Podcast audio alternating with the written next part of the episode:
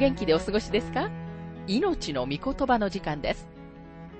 この番組は世界110カ国語に翻訳され、1967年から40年以上にわたって愛され続けている J. バーノン・マギー神学博士によるラジオ番組スルー・ザ・バイブルをもとに日本語訳されたものです。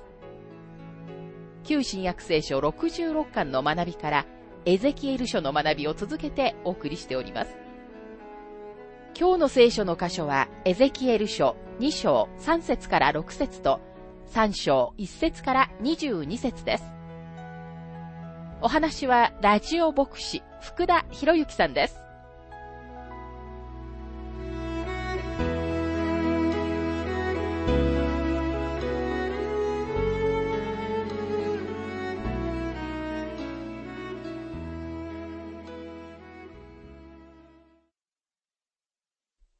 エゼキエル書2章の学びをしていますが、神様が彼の仕事について何と言っておられるかを見てください。3節から4節その方は私に仰せられた。人の子よ、私はあなたをイスラエルの民、すなわち、私に背いた反逆の国民に使わす。彼らも、その先祖たちも、私に背いた。今日もそうである。彼らは厚かましくて、かたくなである。私はあなたを彼らに使わす。あなたは彼らに、神である死はこうせられる、と言え。神様は、私はあなたをこの民に使わす。彼らは反逆の国民であると言われるのです。反逆のという言葉は繰り返しエゼキエル書の中に出てきます。彼らは神様に対して反抗している民なのです。また国民と訳されている言葉は通常神様はご自分が選ばれた民に対しては用いられることのない言葉です。ヘブル語では語彙という言葉でイスラエルが違法人、異教の民のことを語るときに使った言葉でした。何が起こったのかといえば、イスラエルが彼らの周りに住んでいた異教の民と同じレベルまで堕落してしまったということなのです。神様は彼らは反逆の国民であり、厚かましいと言われます。今日福音を述べ伝えるのが一番難しい人々は、教会のメンバーであるかもしれません。教会の中にいるのに、福音を拒否し、神様の御言葉を拒否してきた人たちです。彼らは教会の中にいるのにもかかわらず、実際には神様に逆らっているのです。その人たちはクリスチャンであるというのは、感じの良い、良い子であることだと思っています。彼らは教会でクリスチャンごっこ遊びをしているのです。それは彼らにとって素敵なゲームであり、彼らは優しく感じよくしていることを求めているだけです。エゼキエル書2章の5節彼らは反逆の家だから、彼らが聞いても聞かなくても、彼らは彼らのうちに預言者がいることを知らなければならない。神様はエゼキエルに言われます。私はあなたをこの人々のところに行くために召している。彼らがあなたの言うことを聞いても聞かなくても、彼らは自分たちの中に神様の預言者がいることを知ることになる。それは確かなことだ。彼らはエゼキエルに反対しましたが、エゼキエルがいなくなった後、人々は彼が確かに神様の預言者であったということになるのです。私が死んだ後に人々に言ってほしいことは一つだけです。マギーは自分のベストを尽くして神様の御言葉を述べ伝えた。それこそが牧師や伝道者にとって最も大切なことなのですと、マギー博士は述べています。エゼキエル書2章の6節人の子よ、彼らや彼らの言葉を恐れるな。たとえアザミと茨があなたと一緒にあっても、またあなたがサソリの中に住んでも恐れるな。彼らは反逆の家だから、その言葉を恐れるな。彼らの顔にひるむな。明らかにエゼキエルは危険にさらされることになります。でも神様は言われます。彼らを恐れるな。またその言葉を恐れるな。主は本当にエゼキエルの務めがどのようになるかをはっきりと示されます。さて三章では、困難な務め、難しい任務のための預言者の準備が書かれています。エレミアはエゼキエルと違うタイプの人物でした。エレミアは心を痛めた預言者で、彼の目からはしばしば涙が流れ落ちました。歴史の中のあの厳しい瞬間に、ご自分のために彼らを補修に送ることは神様の心を大いに痛めることなのだということを知らせるために神様はエレミアを必要とされました。今民は補修に連れて行かれ苦々しく反抗的になっています。でもこの時はまだ神殿は焼かれてはおらず、エルサレムの町も破壊されてはいませんでした。この補修の民の代表団がバビロンに着いた7年後までは破壊は起こらなかったのです。そこで偽預言者たちはまだ彼らが神様の民であり、彼らは家に帰るのだと言い続けていました。ですから彼らはエゼキエルに言いました。こんなことを言うなんて、お前は自分を何様だと思っているんだ。私たちは神様の民であり、自分たちの土地に帰る。そんなに長い間補修になっていることはないのだ。でも神様はエゼキエルに言われました。彼らにお前たちは帰っていくことはないと語りなさい。彼らはちょうどエレミアが言ったように70年の間補修になる。彼らはバビロンで70年間過ごし、運河のそば、畑、そして建物の建築で重労働をするのだ。それは彼らにとって辛いことになる。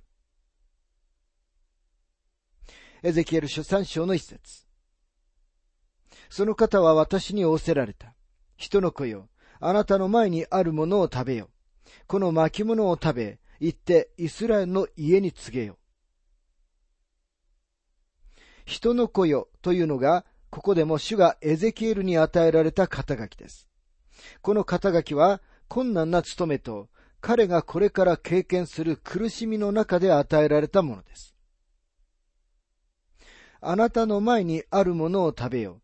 この巻物を食べ、行ってイスラエルの家に告げよと書かれています。これはなかなかの食事だと思います。彼は神様の御言葉を食べるべきなのです。神様の御言葉はそのようにして私たちの一部にならなければなりません。御言葉の中に自分の心が入っていない人、そして自分の語る一言一言を信じていない人は誰も御言葉を述べ伝えるべきではありません。そのような人はミニストリーをやめなければならないのです。講談は飾り立てたスピーチや野心的に多くの言葉を言うべき場所ではありません。講談は神様の御言葉を宣言すべき場所なのです。エゼキエル書3章の2節から3節そこで私が口を開けると、その方は私にその巻物を食べさせ、そして仰せられた。人の子よ、私があなたに与えるこの巻物で腹ごしらえをし、あなたの腹を満たせ。そこで私はそれを食べた。するとそれは私の口の中で蜜のように甘かった。私たちは霊的に健康な食事のためには、神様の御言葉を学ばなければなりません。どうでしょうか？これを聞いているあなたは、キリストのご人格を愛しておられるでしょうか？しかしその前に、おそらく最初に、あなたは神様の御言葉を愛していますかと尋ねるべきかもしれません。神様の御言葉を愛していないのなら、神様を愛していることは決してできないのです。神様の御言葉があなたにとって意義深いものとなるには、あなたは神様の御言葉を愛さなければならないのです。神様の御言葉が神様のご人格をあなたに明らかにします。そしてその後初めてあなたは神様を愛するようになるの。エゼキエルは言いました。それは私の口の中で蜜のように甘かった。つまり彼は神様の御言葉を愛していたのです。エゼキエル書3章の4節から5節その方はまた私に仰せられた。人の子よ、さあ、イスラエルの家に行き、私の言葉の通りに彼らに語れ。私はあなたを難しい外国語を話す民に使わすのではなく、イスラエルの家に使わすのだ。エゼキエルは外国人に語るために使わされたのではなく、自分自身の民に使わされたのです。彼は外国の言葉や難しい言語を学ばなければならない宣教師として出て行くのではありません。神様は彼をイスラエルの家に送られたのでした。エゼキエル書3章の6節から7節あなたをその言葉を聞いてもわからないような難しい外国語を話す多くの国々の民に使わすのではない。もしこれらの民にあなたを使わすなら、彼らはあなたの言うことを聞くであろう。しかしイスラエルの家はあなたの言うことを聞こうとはしない。彼らは私の言うことを聞こうとはしないからだ。イスラエルの前科は鉄面皮で心が堅くなだからだ。エゼキエルよ、私はあなたを厚かましく私に反抗する回収のところに送る。彼らは私の言うことに耳を傾けることはなく、あなたにも耳を傾けることはないというわけです。8節から9節見よ、私はあなたの顔を彼らの顔と同じように固くし、あなたの額を彼らの額と同じように固くする。私はあなたの額を火打ち石よりも硬い混合石のようにする。彼らは反逆の家だから、彼らを恐れるな。彼らの顔にひるむな。主はエゼキエルに命じられます。あなたは言って、彼らに私の言葉を語らなければならない。私はあなたの額を固くする。さて、神様はエレミアの額を固くされることはありませんでした。エレミアは優しい心を持っていて、自分が直面するすべての困難に立ち向かうことはできませんでした。ある時など彼は主のところに行って辞表さえ出したのです。しかし、エゼキエルは辞職しようとはしていません。神様は言われます。イスラエルの子らは頭が硬いが、私はあなたの頭を彼らの頭よりも硬くする。今神様はエゼキエルに何をすべきか、どのようにイスラエルに警告すべきかを命じられます。エゼキエル書3章の15節から19節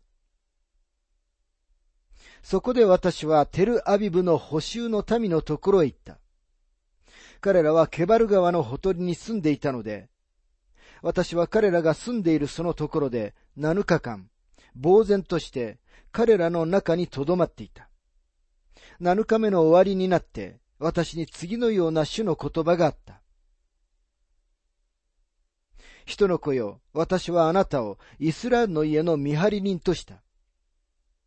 あなたは私の口から言葉を聞くとき、私に代わって彼らに警告を与えよ。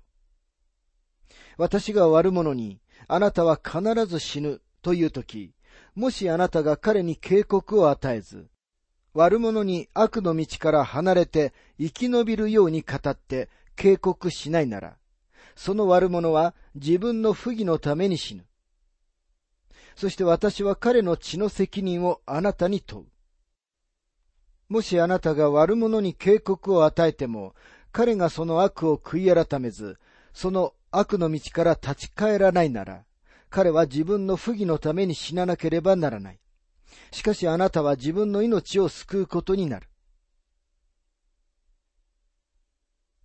神様はエゼキエルに見張り人として神様の民に警告を与えるという務めを与えられます。彼らは聞きたくないかもしれませんが、でもエゼキエルは語らなければなりません。神様はエゼキエルに言われます。もし彼らが自分の罪の中で死ぬとあなたが彼らに警告を与えないのなら、私はあなたに責任を問う。でももしあなたが彼らに警告を与え、それでも彼らが不従順を続けて自分たちの罪の中で死ぬなら、私はあなたに責任を問うことはしない。神様の言葉を持っている人は、神様の御言葉を宣言するガッツを持っていなければなりません。それがエゼキエルの責任でした。そして神様は、この務めのために正しい人物を選ばれたのです。彼はくるみの殻のように頑強でした。古代の世界の城壁に囲まれた町々のあった時代に、見張り人はとても重要な地位にありました。町は防御のために城壁に囲まれ、日暮れには門が閉じられました。すると見張り人は城壁の上に上がり、長く暗い夜に寝ずの番をしたのです。訓練された目を持っていて、彼は街を取り囲む計り知れない暗闇を見つめました。油断なくすべての物音を聞くために訓練された耳で、彼は危険、つまり敵が近づく物音に耳を傾けたのです。神様の御言葉は見張り人について多くのことを述べています。イザヤ書62章の6節にはこのように書かれています。エルサレムよ、私はあなたの城壁の上に見張り人を置いた。昼の間も夜の間も彼らは決して黙っていてはならない。それから詩編127編の一節にはこのように書かれています。主が家を建てるのでなければ、建てる者の働きは虚しい。主が町を守るのでなければ、守る者の見張りは虚しい。ヘブル文化の中では、見張り人は三つに区分された夜の見張りを行いました。つまり、参考体制だったのです。日暮れから真夜中まで。夜中からおそらく2時から3時の音取りが鳴くまで。そしてその時間から夜明けまでです。朝見張っている見張り人が夜明けを宣言しました。ローマ人は夜を4つに区分しました。見張り人を立てるという習慣は、前時代、つまり過去に属し、文明の夜明けの時にはふさわしかったけれども、今日には必要がないと考えるかもしれません。でも現代の私たちにも見張り人が必要なのです。夜の間中、私たちの街をパトロールしている警官は見張り人です。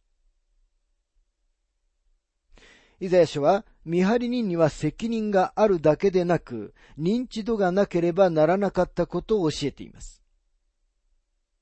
見張り人は暗闇の中で敵を見分けられなければなりませんでした。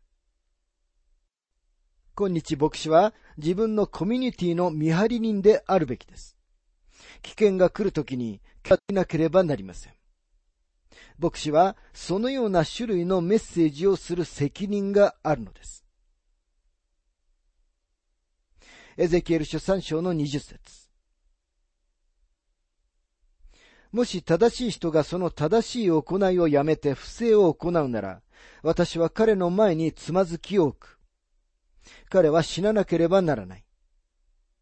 それはあなたが彼に警告を与えなかったので、彼は自分の罪のために死に、彼が行った正しい行いも覚えられないのである。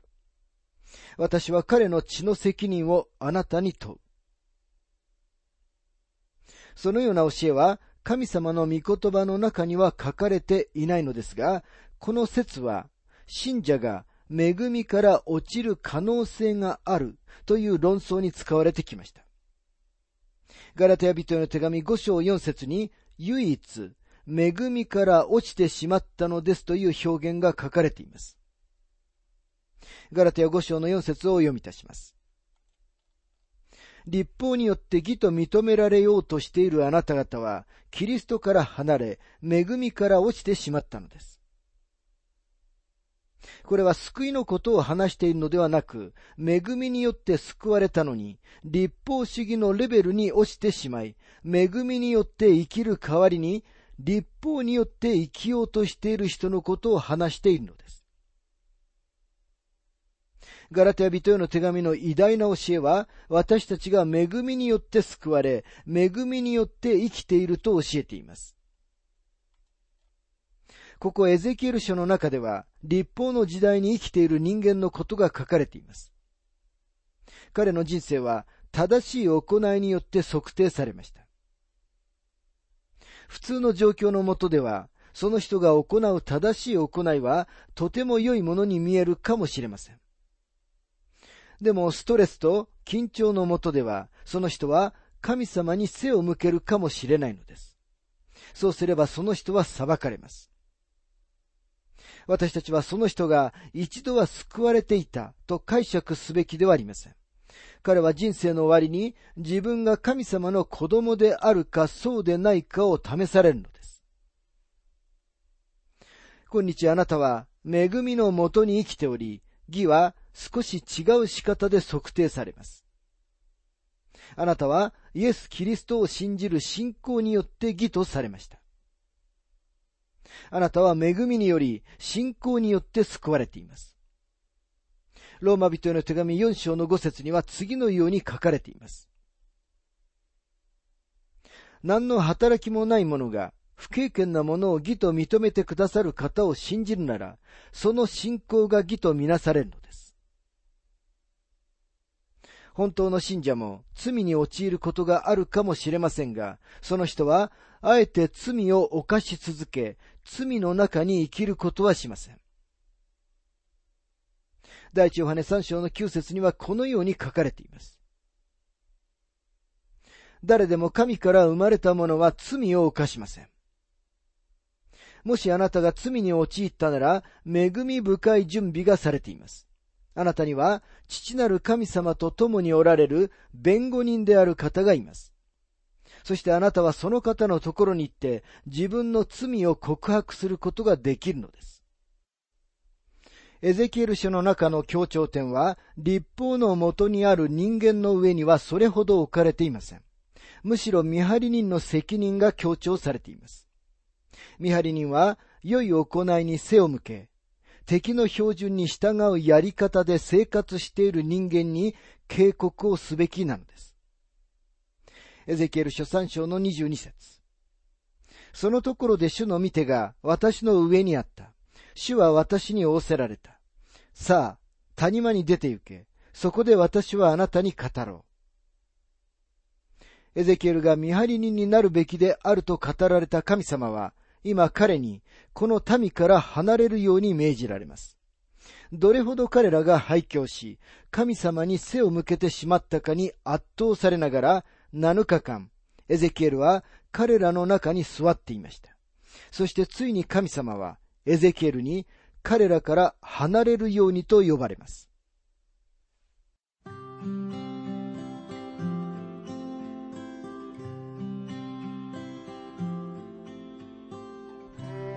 命の御言葉お楽しみいただけましたでしょうか？今回は預言者の準備というテーマでエゼキエル書2章3節から6節と3章1節から22節をお届けしました。お話はラジオ牧師福田博之さんでした。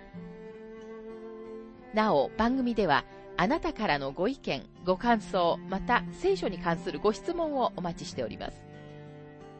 お便りの宛先は郵便番号592-8345大阪府堺市浜寺昭和町4-462浜寺聖書協会命の御言葉の係メールアドレスは全部小文字で ttb.hbc.gmail.com です。どうぞお気軽にお便りをお寄せください。それでは次回までごきげんよう。